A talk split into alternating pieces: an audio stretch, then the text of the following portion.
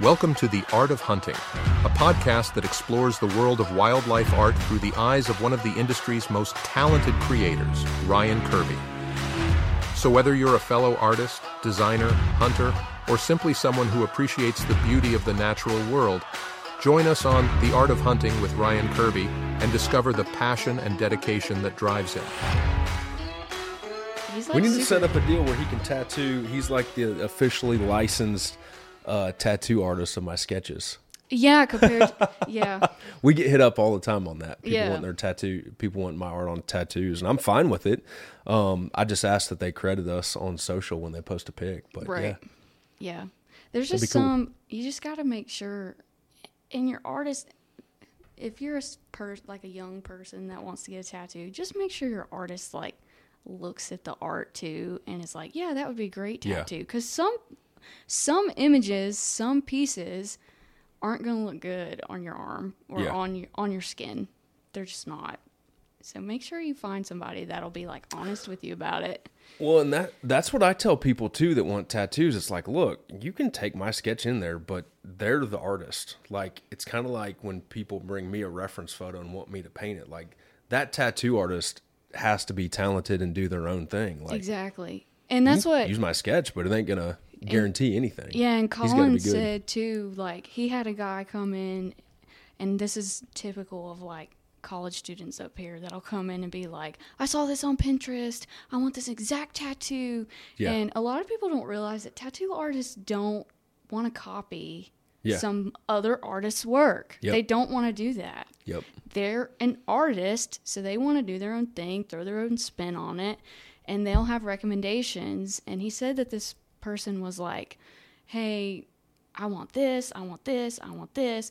And he's like, "I can do that." He said, "But it's not going to look good. That mm-hmm. color there isn't going to look good. It's going to throw mm-hmm. everything off or this isn't going to look right." And so he's like in the middle of doing it and the person or he finishes what and did exactly what the person wanted and then the kid was like i want this color here and he said no i'll do it he said but it's not going to look good and so he did it and then the kid was like oh yeah you're right it didn't look good and he's like i told you so you like can't erase it. yeah you i mean you can but it's yeah, it's expensive, expensive. yeah. but like it's just do your research have a consultation with your tattoo artist Mm-hmm. don't just and don't go in there drunk or whatever and be like i just want this they a lot of times they won't do that yeah. the paperwork i signed at noble 2 said i um i currently am not under the influence of drugs or alcohol like they won't do it if you're drunk or high or whatever That's cool. it's a good shop Yeah. it's a good shop. So Noble, you should sponsor Ryan Kirby, I don't know if they'll sponsor. Maybe or we'll we can sponsor y'all. Whatever. Yeah. We need like a, Yeah, a yeah. little relationship. That's cool though. Looks good. Thanks. Did good work. Thanks. Yeah. Uh, so we're gonna do an episode on new products. Speaking of new, like Madison's tattoo is so new, it's like wrapped in the little It's called Saniderm. Saniderm. Yeah, Saniderm. like days old. Um, but yeah, we we've released some new products and have all kinds of uh, products and, and brands I've worked with over the years. So we're gonna talk about that today. Sounds good. I know a lot Where of you people are start, Mad Dog? excited. Hmm. I don't know. We launched the lab poster. Lab poster. Yeah, we are. We're um. If you're watching on podcast, it won't make sense. So check out our YouTube channel. shameless plug. But we're kind of set up like uh like a um uh, late night infomercial type deal. like we got products laid out everywhere. I Yeah. feel like Phil Swift, the Flex Seal guy. Like buy this, and I'll throw in This. seven more for 19.99. You But know? wait, and a free there's knife. more. Oh, there's always more. Um, but excuse me, we we have launched a few new products, and some of these are just resized, tweaked a little bit. But people rarely understand what goes into launching a new product, and so we wanted to talk about that a little bit too, because uh, our whole crew went and did a press check with our printer this past weekend, which was really cool um, for everybody to see. But there's a lot of behind the scenes that goes into it. There's a lot of technology, a lot of people that go into it. So we're going to kind of roll through some of that stuff. Um, But yeah, we just launched a brand new Labrador Retriever poster. This features um, a lot of my sketch art that we used on the Labrador Retriever print, but it's more of a it's an 18 by 24. It's on thinner poster paper, which our heavier prints are on a, a much larger archival, um, kind of a satiny, uh, heavier paper. So one of the things that we have tried to do over the years is have products at different price points for different people. Um, so that's one thing that we've got here. The poster's at a lower price point. It's what you would typically um, expect out of a poster type material, but it's really well printed. It is not signed or stamped, uh, which the paper prints are. And um, so, yeah, just something new uh, for the lab lover and at a different price point. People can decorate their hunt camp or whatever they want. Can we go a little bit more into the difference between the poster and the archival paper? Because I, course. we get a lot of people that think these paper prints are. Uh, we Yeah. think these th- think that they're like posters, and they're not. Yeah. spam. Let him talk to the floor. uh, I just dropped my phone. It was ringing on silent. Um, so yeah, well, one of the things is the materials. So let's start. We'll start with the press printing process. This one here, the posters are printed on a digital press, which the process is a lot like your your um, like your your your digital printers that a lot of people think of, where you know it goes through a printer, it feeds through, and it's printed digitally. Um, and then what they do is they crop it. So the the posters are printed um, on a way more lightweight, uh, glossy paper, and it, it really is a lot what you would expect a poster to be like. It'll roll up fairly easily. It's white on the back. On the the prints, the way that these things are, and people on YouTube will will enjoy seeing this part the um, the paper prints are printed on a much heavier paper, much more heavyweight paper. So you can see it's it's way more sturdy, it's way more durable. It's archival, so it's designed to hold up over a long period of time, and um, it's it's got a little bit of color, a little bit of a natural color to the front and back. So the paper that we choose is really important. It's got to print well. I want it to feel good. You know, I want. I, there, there's I want all of, of, of your senses to come and play here when you purchase a, a print of mine. So I want it to feel good. It's got a nice finish, prints very well, holds up very well. It's not shiny. There's no glare, but the process is way different on how they do it. And what they actually do for these is in the printing process, you have four colors. You've got uh, black, you've got yellow, you've got magenta, which is like a red color, and you've got cyan, which is a blue. And those four colors make up CMYK: cyan, magenta, yellow, black, and that is how all of all, all printed pieces are printed in CMYK color space. And what you do is um, they burn plates, so they will they will actually use like an acid.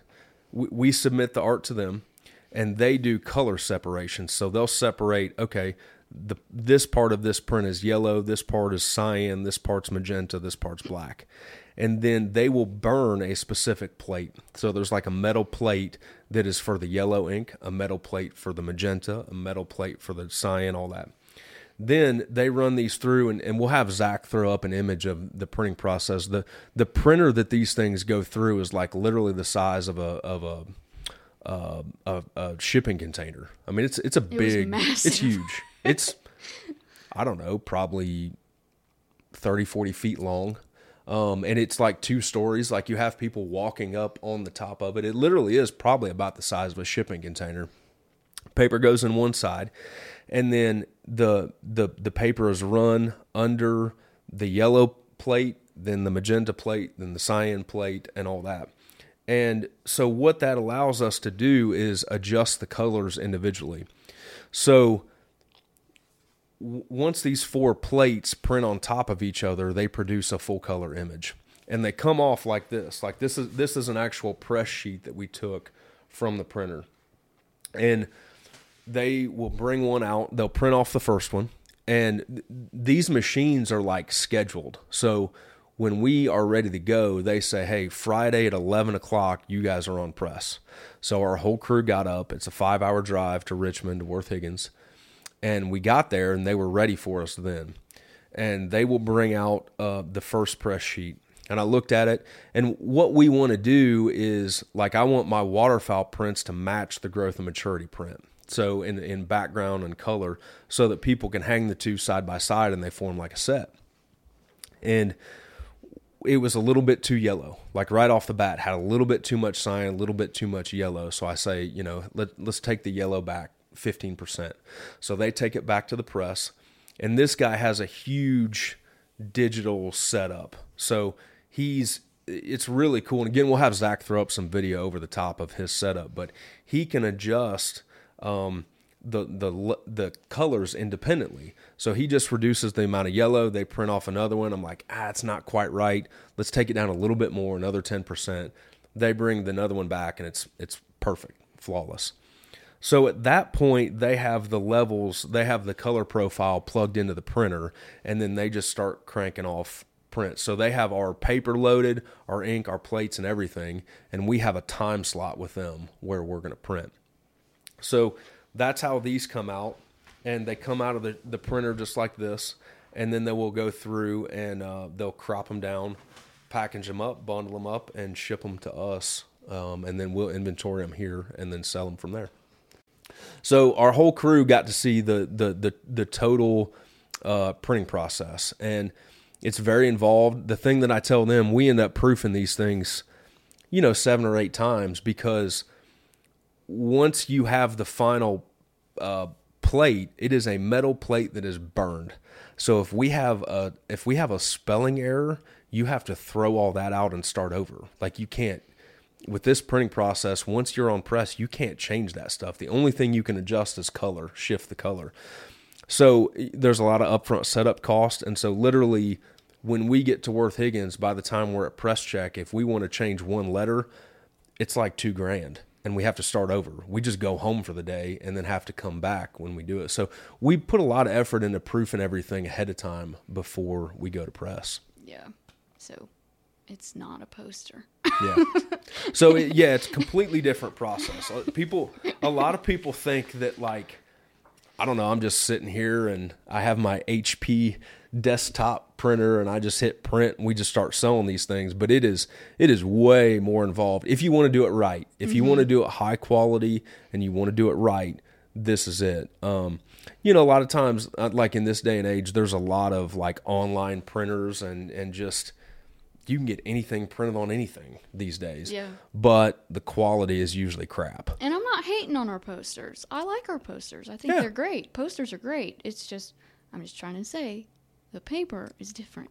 The- everything is different. Yeah. I mean, you know, and and like I was saying, like a lot of the fly by night online printers that you can get one off or drop ship, the the product is just crap. There's no, there's very little quality control, and these products here are ultimate quality control. Like crazy, we go to crazy lengths to quality control this stuff. Um, and yeah, the the the posters are just a different different price for different people. and that's why I feel like you're so hesitant about doing any sort of drop shipping too is because you like to have us monitor it, make sure it's like Yes. quality and make sure the customer's getting quality Mm-hmm. things. I look I look at everything we do as a potential touch point for a customer.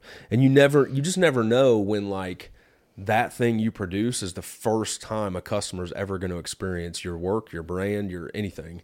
And if it sucks, man, you just you might lose them. It it is um this this I look at these as a first impression and and you know they say you can't get a first impression back and you got to make a good one so um, our products are my first impression for the most part and i want to make sure they're good I think that's why we're.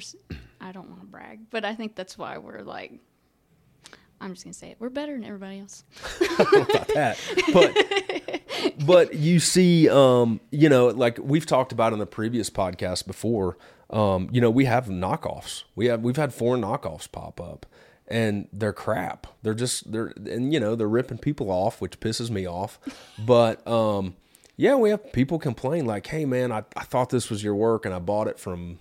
China. It's it's always some crazy URL like yeah. It's- I don't even know. zibidoo.com or whatever. I don't know what it is, but it's like, and it's like, did you really think that you were going to their website and like buying my work? You know? Yeah. And and the product comes, it's broken. There's no customer service. You can't read the type. You just it's it's just garbage. And um, I- for some reason, people think that they're they're buying from us, and then they reach out to us afterwards I know, and I feel It's so like, sorry, bad. dude, you didn't buy from us. But yeah, yeah, it's like you didn't get it from us. Yep. And there's I promise you you're not we're not giving it to other people to sell. No, So- no, no, no. And and again, the the drop shipping, you just can't. Man, we try really hard to have good customer service, quality stuff, make sure it ships right, and I'm just hesitant to to totally rely on someone else to do that for us. Yeah. So we don't do it. Till we find like the right relationship. Yeah. I think. I'm open to it. Yeah. Um, but yeah, and and you just never know. And and the other thing, a lot of times we, um, you know, we might be working with a nonprofit or, hey, this is an important buyer. They bought repeat stuff. We want to hook them up with this. We're doing giveaways, and it's it's really hard to rely. Like we want to be able to have control of that and do it efficiently, and and and sort of, um, you know, handle the whole process of it Yeah. to do it well. Yeah. Well, and the reason we resize the waterfowls is so we can frame them now. So Yes. Yeah, that's the big thing. Is w- w- the other thing we try to do with all of our new products is make sure that they're sized in standard sizes so people can find their own frames easy if they want to do their own framing. Um, we also offer our own. We have a couple moldings uh, that we offer, and the the waterfowl for the longest time was a 24 by 36 and we've had a lot of people that want to frame it next to a growth and maturity print or a grand slam print as a set and we haven't offered framing for that. And it's bigger than the others. So this one now is the same size as our other prints so people could buy two and order them framed similarly or hang them um, symmetrically on a wall. Yeah. so that's why we did it. So there's that. another thing that we've done is is licensing with companies. And i don't license with just anybody. We we choose people to license with that that makes sense and that we again i don't want to partner with crap product you know? So we make sure that we're working with brands and and products that we like and that that i feel like fit with us. And one of the big ones is, you know, if you've listened to previous podcasts, you know that I've done a lot of work for Winchester and Browning over the years. And we, this, a year ago, this fall, uh, we started working on the idea of using art on packaging, which is really cool because I've done packaging before for Winchester without my art and we this this was a big project. So again, I feel like one of the cool things we can do on this podcast is talk about the behind the scenes that goes into it.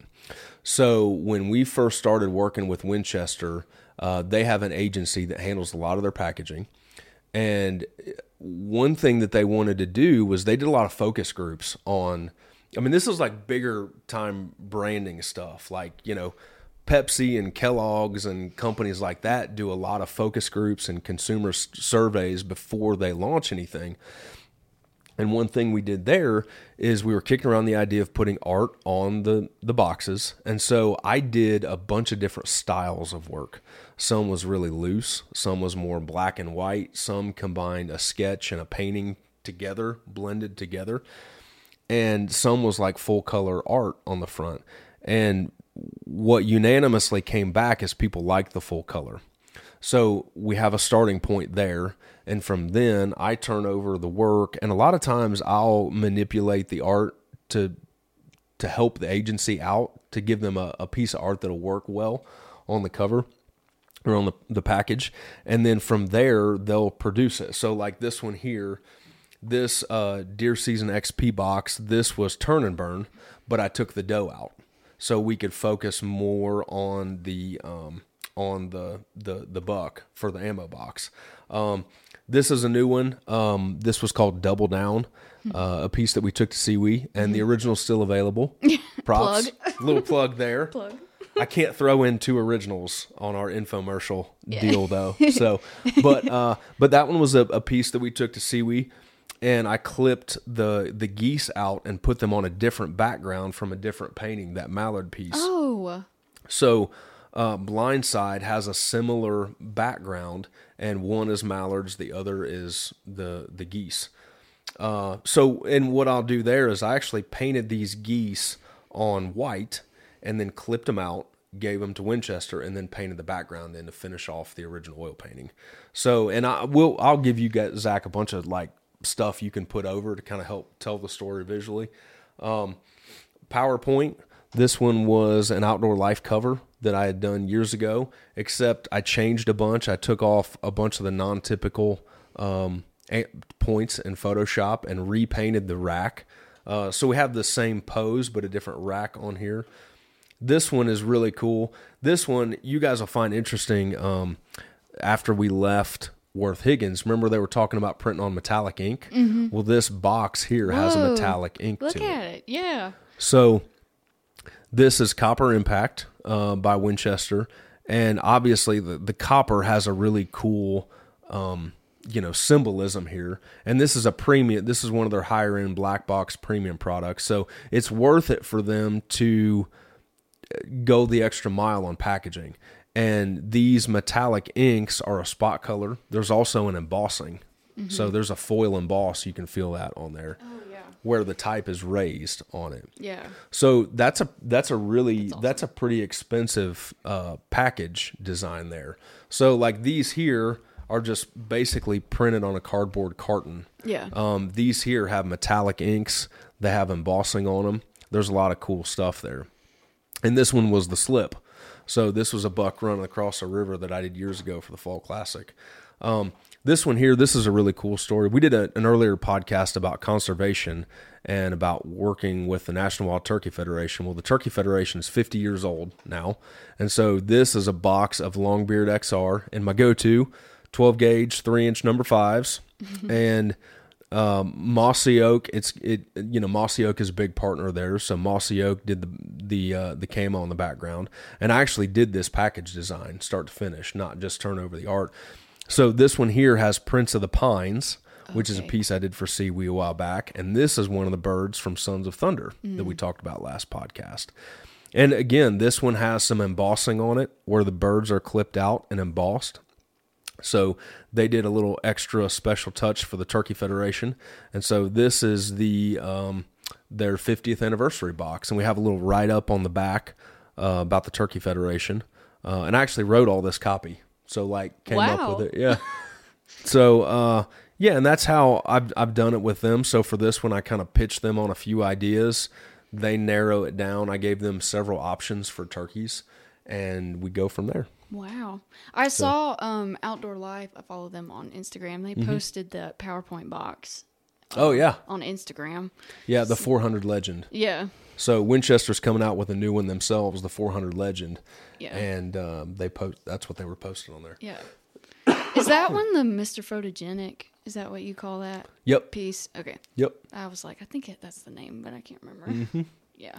So yeah, and and that's one of the ways that I've learned how to launch new products ourselves is helping other brands launch their products and see all the behind the scenes, the back end. You know, we we don't go into like the uh consumed like you know you, you you think about like all the taste testing. That was a big thing for a while. Like commercials brands would do like taste blind taste tests on their stuff. Uh, we don't go into that kind of level but we we research quite a bit on what we think would be popular to release as a new product um, and we've got a bunch of new ideas coming too Yeah. Exciting things. Yep. So follow us on Instagram Mm-hmm. or social or YouTube and sign up for the newsletter. Yep. If you want to know when all this stuff's going to drop. So, Newsletter will be the first one. yep, you'll get an email. We'll probably blow up your email that week. what what uh, I'm gonna flip the script here, Mad Dog. I'm asking you a question. what? What um what have you learned since you you've been here? I mean, you've kind of seen. I'm I'm sure Worth Higgins was eye opening. I'm sure some of the stuff is surprising that you've seen working here. Um, what have you learned about new products since you've been here? Uh, so I. This is kind of a loaded question. it is. I was thinking about this earlier, and I like had an answer, and now I don't remember what I was my answer for it.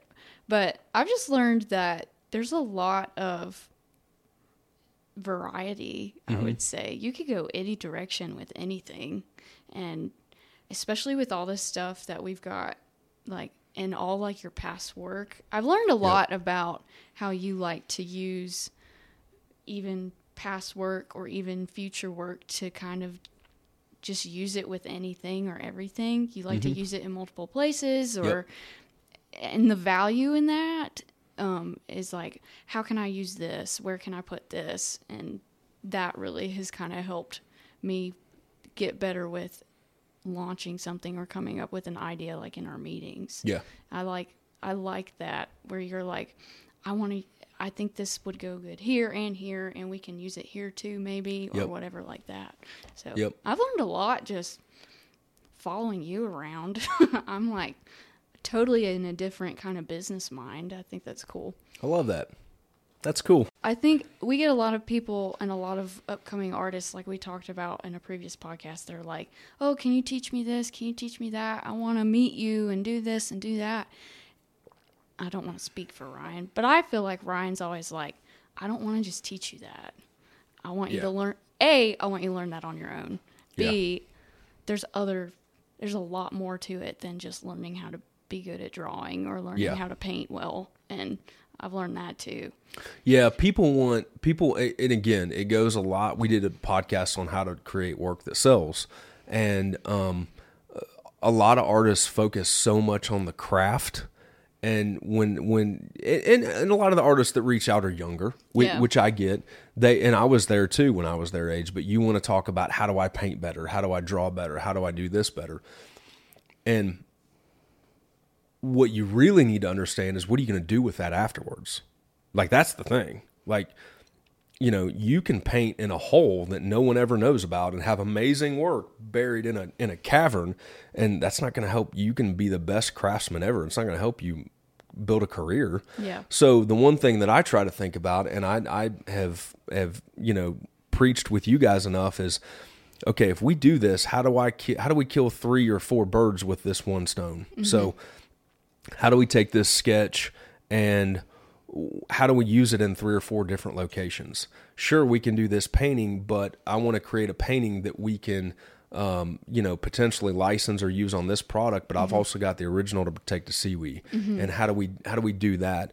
One of the biggest things is archiving everything. Mm-hmm. Like we have a huge Dropbox folder, and we've got it worked out to where like if I do a sketch at night, I just lay it on Madison's scanner the next day, and then she scans it high res, and we have it in a Dropbox folder, so that two years from now, if someone asks, "Hey, you know, do you have any German short hair pointer artwork to license?" Well, we have five that I must have done a long time ago, and they are scanned in a way that can work.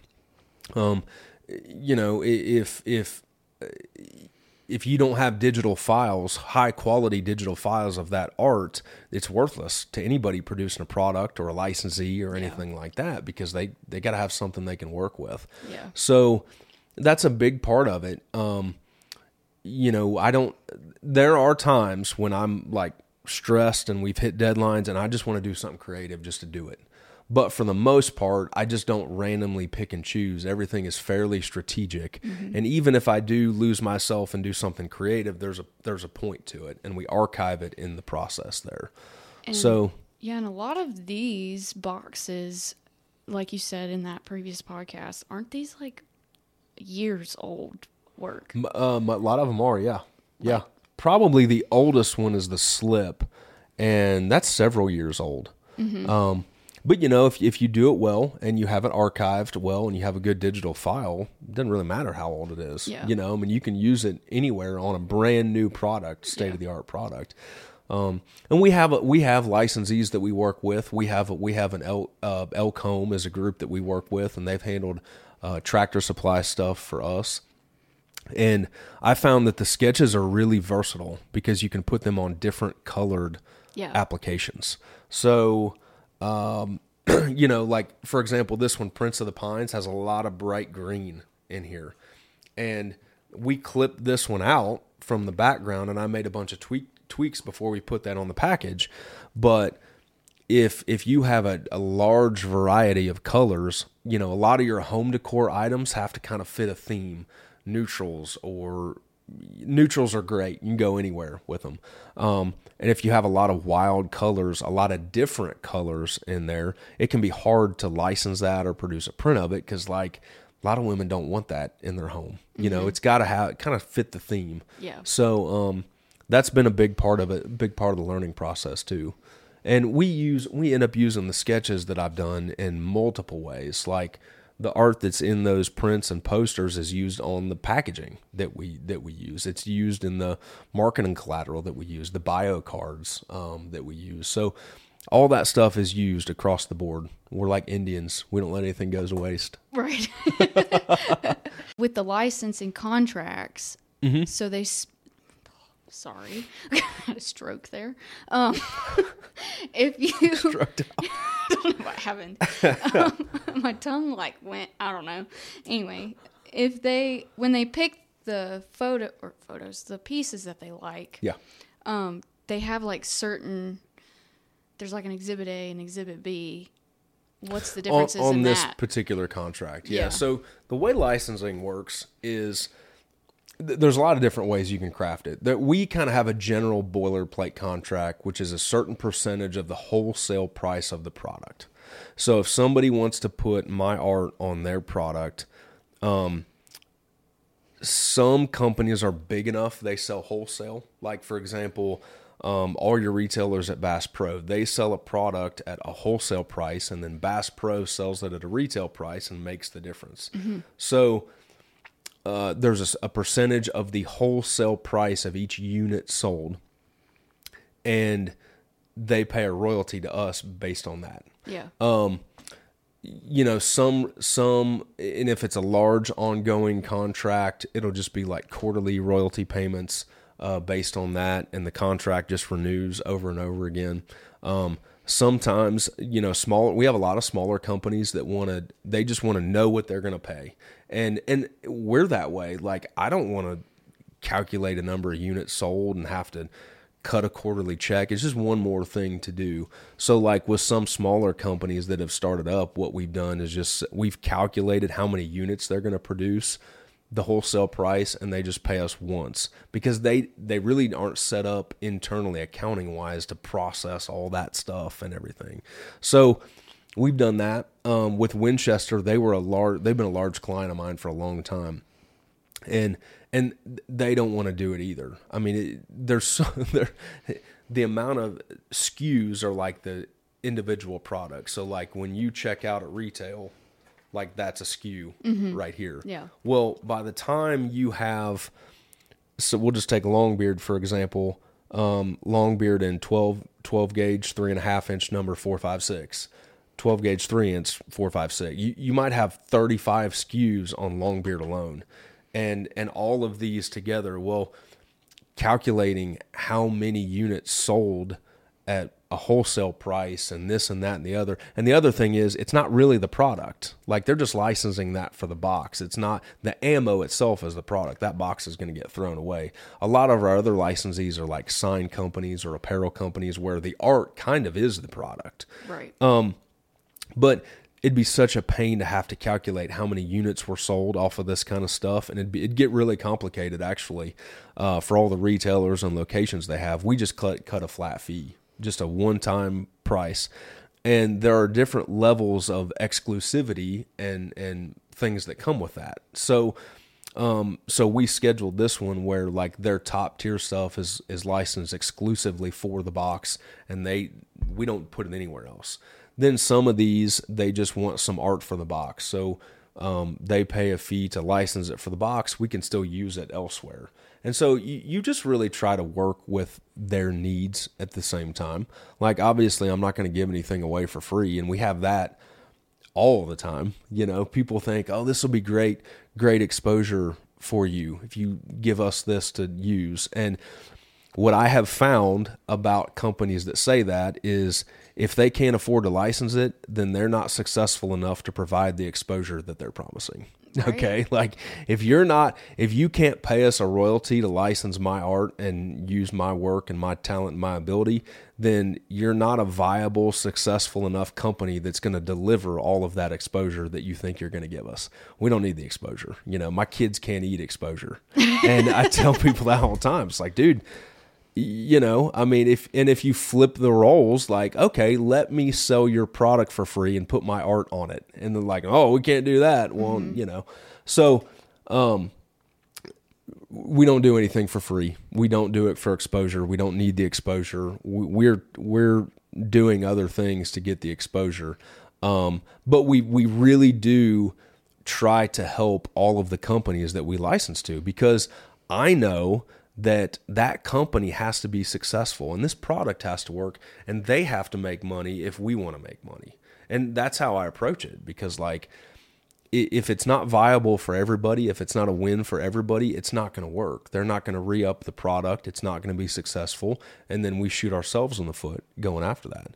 So there, there's a company we're working with right now where we've set a, a low flat rate and promised a lot of exposure because I want the product to be successful so that we can go from there. Um, you just got to think long term on it. And I don't really get greedy with a lot of companies. You know, I mean, again, I know be- because we sell our own products, you know, I know that that product has to work if it's going to be viable in the future. And so I want when when people license my art, I want that company to either sell more units because my art's on it or sell it at a higher price point because my art and my name is on it. And I know that I've got to deliver value to them if this is going to work long term. So yeah, we can make a quick buck uh, just by setting crazy, you know, restrictions and rates and all that kind of stuff, but they're not going to come back. And so I, I approach all this stuff long term from a long term building perspective. Do you have a certain way that you like pick which pieces go or like that you offer to like Winchester or I don't know whoever other licensing companies that want to come. Yeah. It was Kim. Do I need to tell her to go away? No. I was like, Leave us alone. um. So so Madison asked, "Do you do we have certain pieces of art that we send to people?" Um, and uh, my background again is producing this for mm-hmm. them, so I, I I know that um, I know inherently, hey, I have these 14 images that will work. I've got 32 that are not going to work well for you, and they're not going to be what you want. So we can whittle it down there. Um, I can, I will always, you know, give my suggestions, and I think this would be cool. I think that would be cool um, here's what we've found. You could probably apply that, but ultimately it's up to them. Right. You know, they have the final say on what they choose. And the other thing is, you know, if I sign a contract, I'm going to honor it. So we have to be careful about you can't license this one over here to this company for these rights and then turn around and do the same and backdoor them yeah. to, and license it to the other person. So we have to think through that as well. And sometimes companies want to come and license an image, and it's like, no, Winchester already has it for this, and there's going to be some crossover there that we can't do. Because mm-hmm.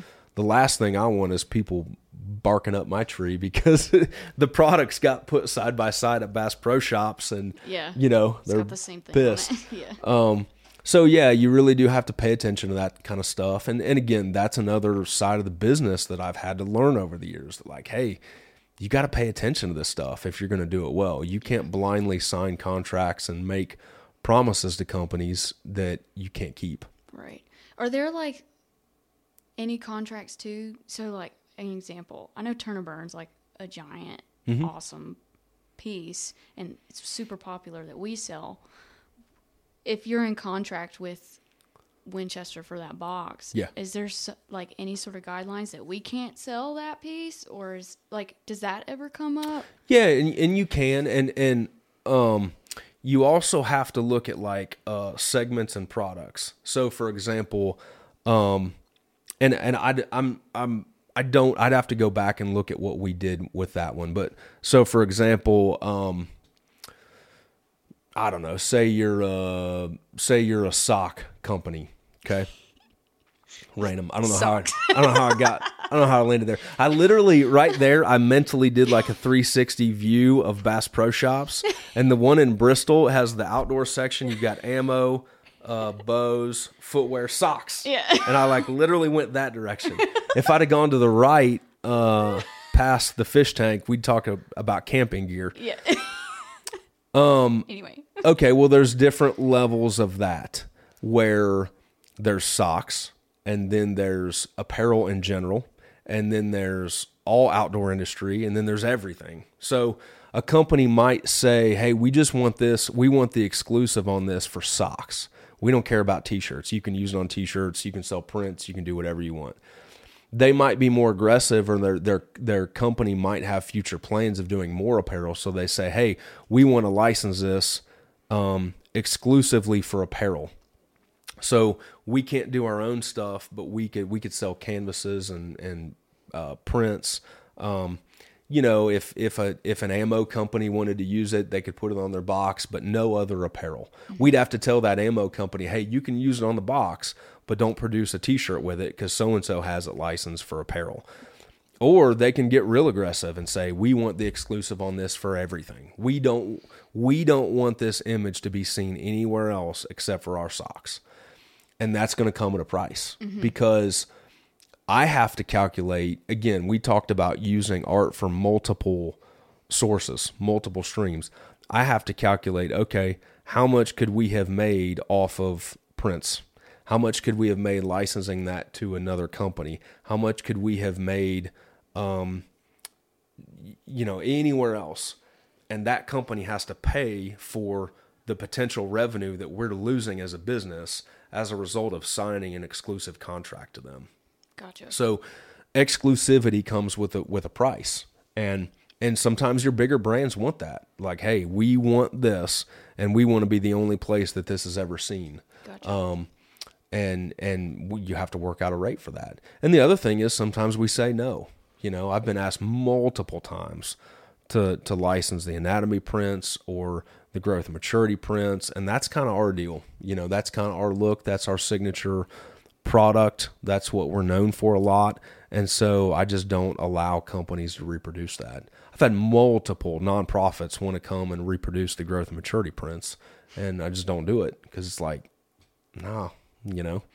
We I've poured my blood, sweat, and tears into that, a ton of time and money into marketing it and making it successful, and now now companies want to come in because it's successful, and it's Right. like, eh, no, you know. I mean, they kind of you know they want to ride the bike after we've pumped up the tires, and Right. it's like, nah, we're gonna keep that one in house. right.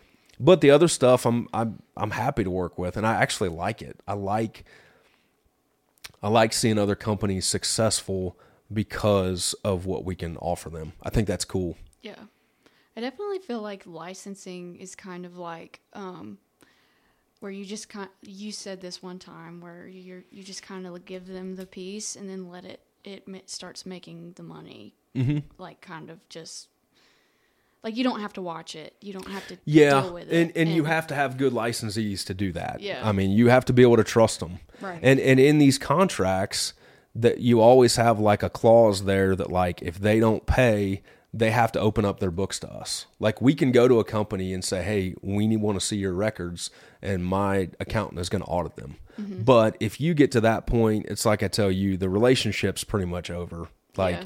you got to have something that's built on trust and good faith and a positive direction. And if you get to the point where you're calling your lawyers to handle stuff for you, it's pretty well over with. And you never want to get there. So we try to vet things out and hold up our end of the bargain. Um, but yeah, you, you don't ever want to get to that point. yeah.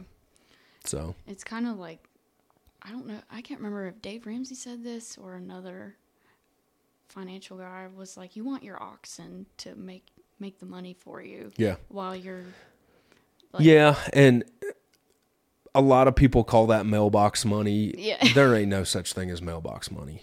Like they're literally, it, it's just like the growth of maturity.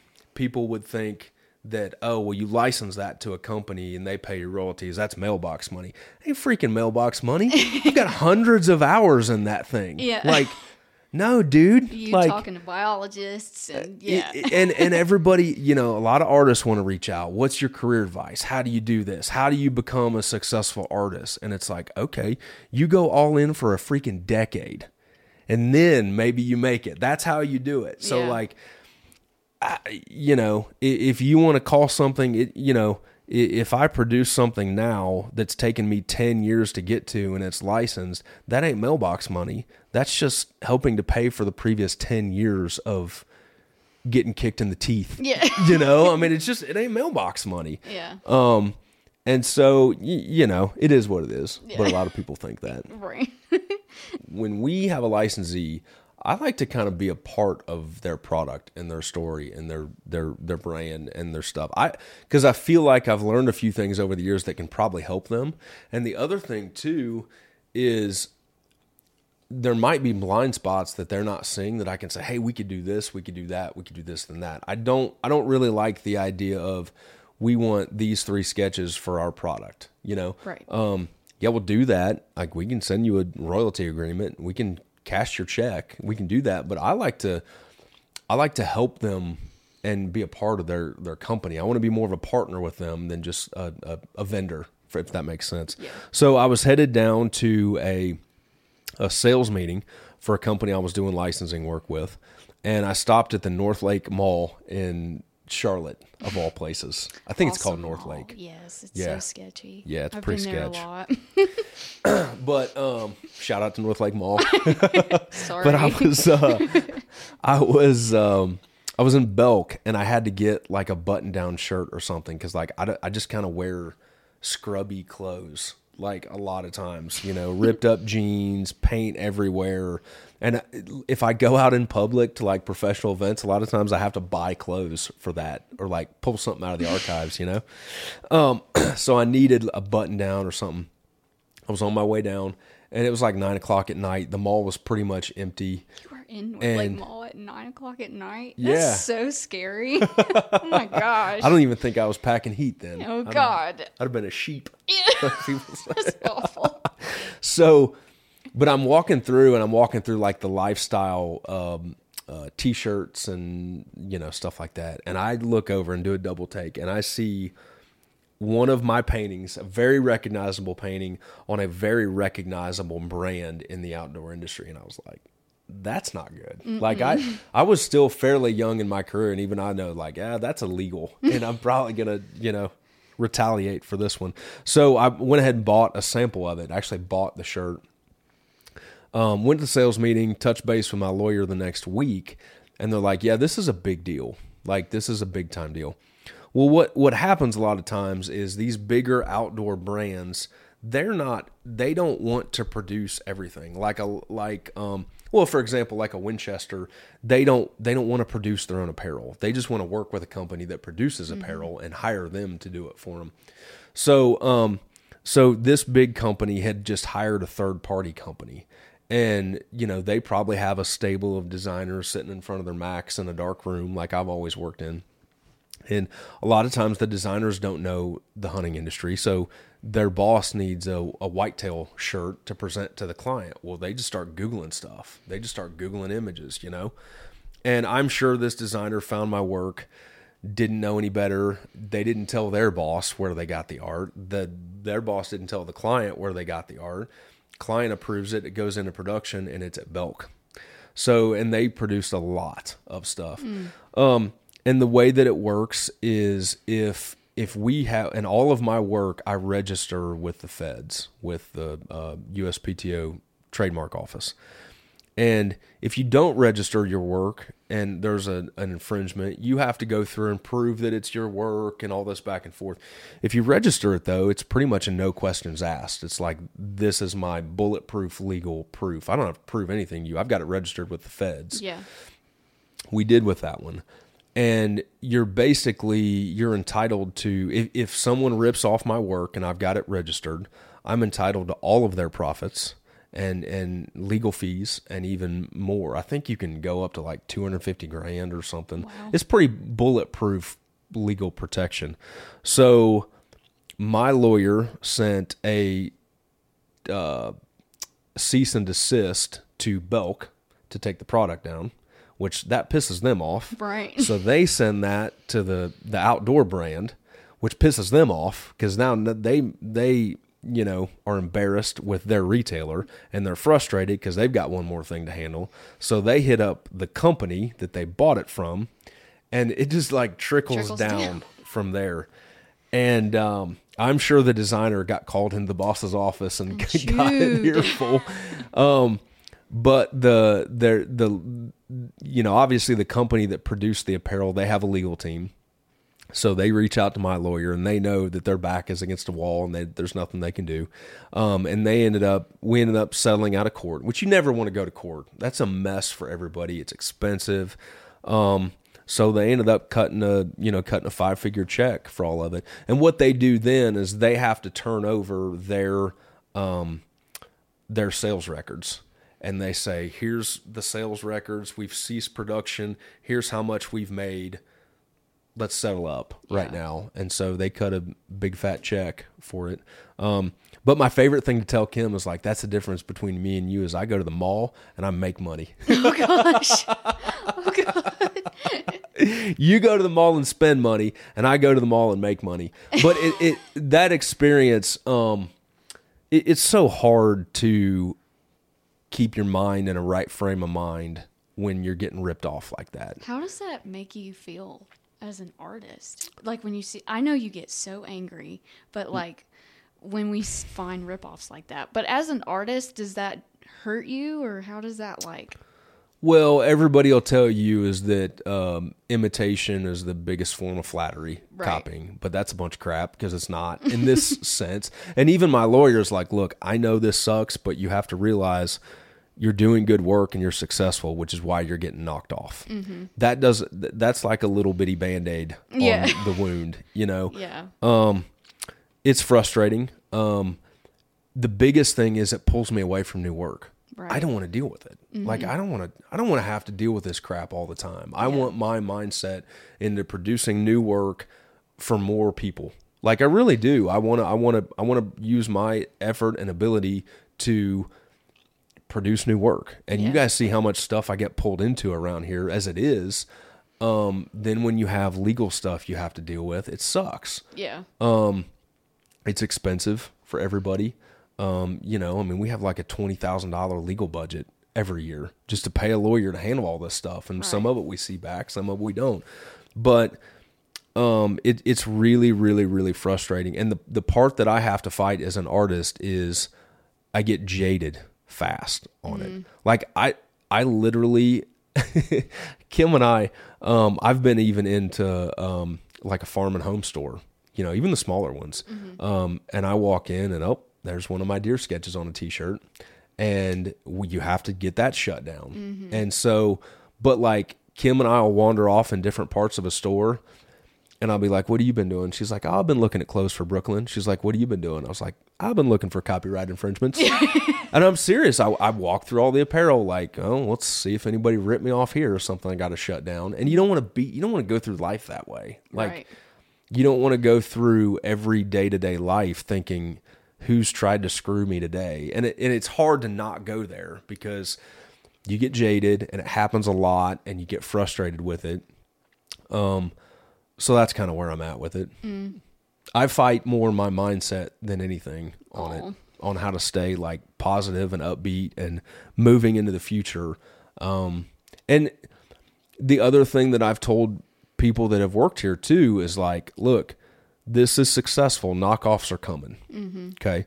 We're going to have to deal with that. But the more important thing is you need to be moving forward. Mm-hmm. Like, you know, there's there's a saying like the the I don't know what it is in law enforcement. I'm going to butcher this, but the first guy through the door takes all the heat, right? Like the first guy through the door is going to take the bullets. And there's a lot of things that we've done here where I'm the first guy through the door in the industry. Mm-hmm. And like all the prints and stuff that we do, nobody's ever done it before. So like I'm trying to figure it out, trying to figure out how to produce it, trying to do that. And then you do all the hard work to make something successful. And then you have a bunch of people nipping at your freaking heels, copying your work. And it's like, I'm the one that took the lumps. I'm the one that pumped up the tires, and other people are trying to ride the bike. And that's frustrating. Yeah, Very frustrating. is. And it can be hard to summon like the courage and the energy to keep going through the door, to keep being that guy oh, that does the first one when you're you're just kind of getting nipped at from behind. Being handpicked. And I have that happen all the time. Like, um, dude last week wants to know where we source our triangle shipping tubes and what's the price and how can he get them. I've had I've had four or five artists talk about that. Where can I get these triangle shipping tubes? And I was like, dude, it's literally custom. Like I I built it on paper from scratch, took it to a printer and said, "Can you make this for us?"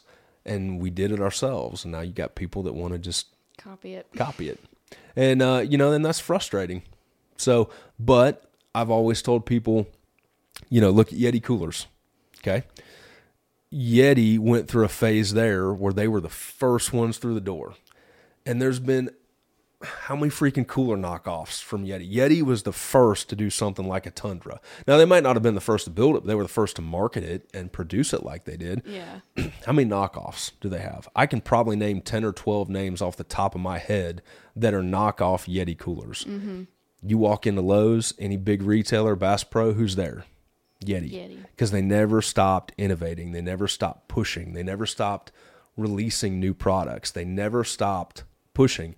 And that's what I've told people is like, look, knockoffs are coming. We got to deal with that, but we can't stop pushing because if you there's like two directions you can turn around and go into the future and produce new stuff or you can turn and you can like try to fend off people who are copying the stuff you did three years ago mm-hmm. and you can only go one direction you can kind of fight them in the back but it, it's more beneficial in my opinion as a brand to keep pushing forward keep doing new products keep innovating keep growing keep progressing and just let everybody else have the scraps Yeah.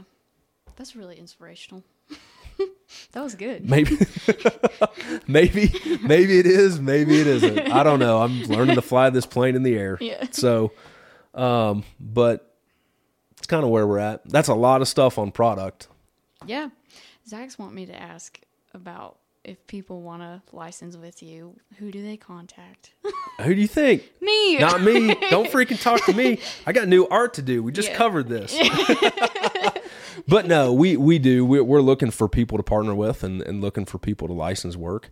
And um, they can contact Madison at ryankirby.com. That's, I think you're supposed to point like ting, Yeah. like link below. Yeah. And then Zach puts the email address or Yeah. whatever. But no, we um, you know, like I said, we don't do it with everybody. Um, sometimes, sometimes the, the the contracts conflict. There's a conflict of interest there, and we Yeah. don't do it. But we absolutely are looking for people to partner with um, on on outdoor products, and and we can help a lot. And and again, what I like to do is promote the product as well, not just license the artwork. We want to be we want to be more valuable to those companies than just a, a deer sketch because there's a lot of people that can draw and paint deer and you know if you just want a, a cheap piece of clip art you can find that elsewhere but i want us to be able to to help sell and help promote those brands that we work with Yeah. Well, that was a good episode. yep I liked that one. yeah That was good. that was probably our longest one I don't know. no It was good. Well, it's good Catch us on YouTube, Instagram, social. I don't know all the rest. episode 8 Yep. Episode eight next week is uh, on the growth and maturity. oh yeah print. So okay we can talk about that yeah, if y'all are really interested in how that came to be and Mm-hmm. more details on that, come back next week. see you guys appreciate it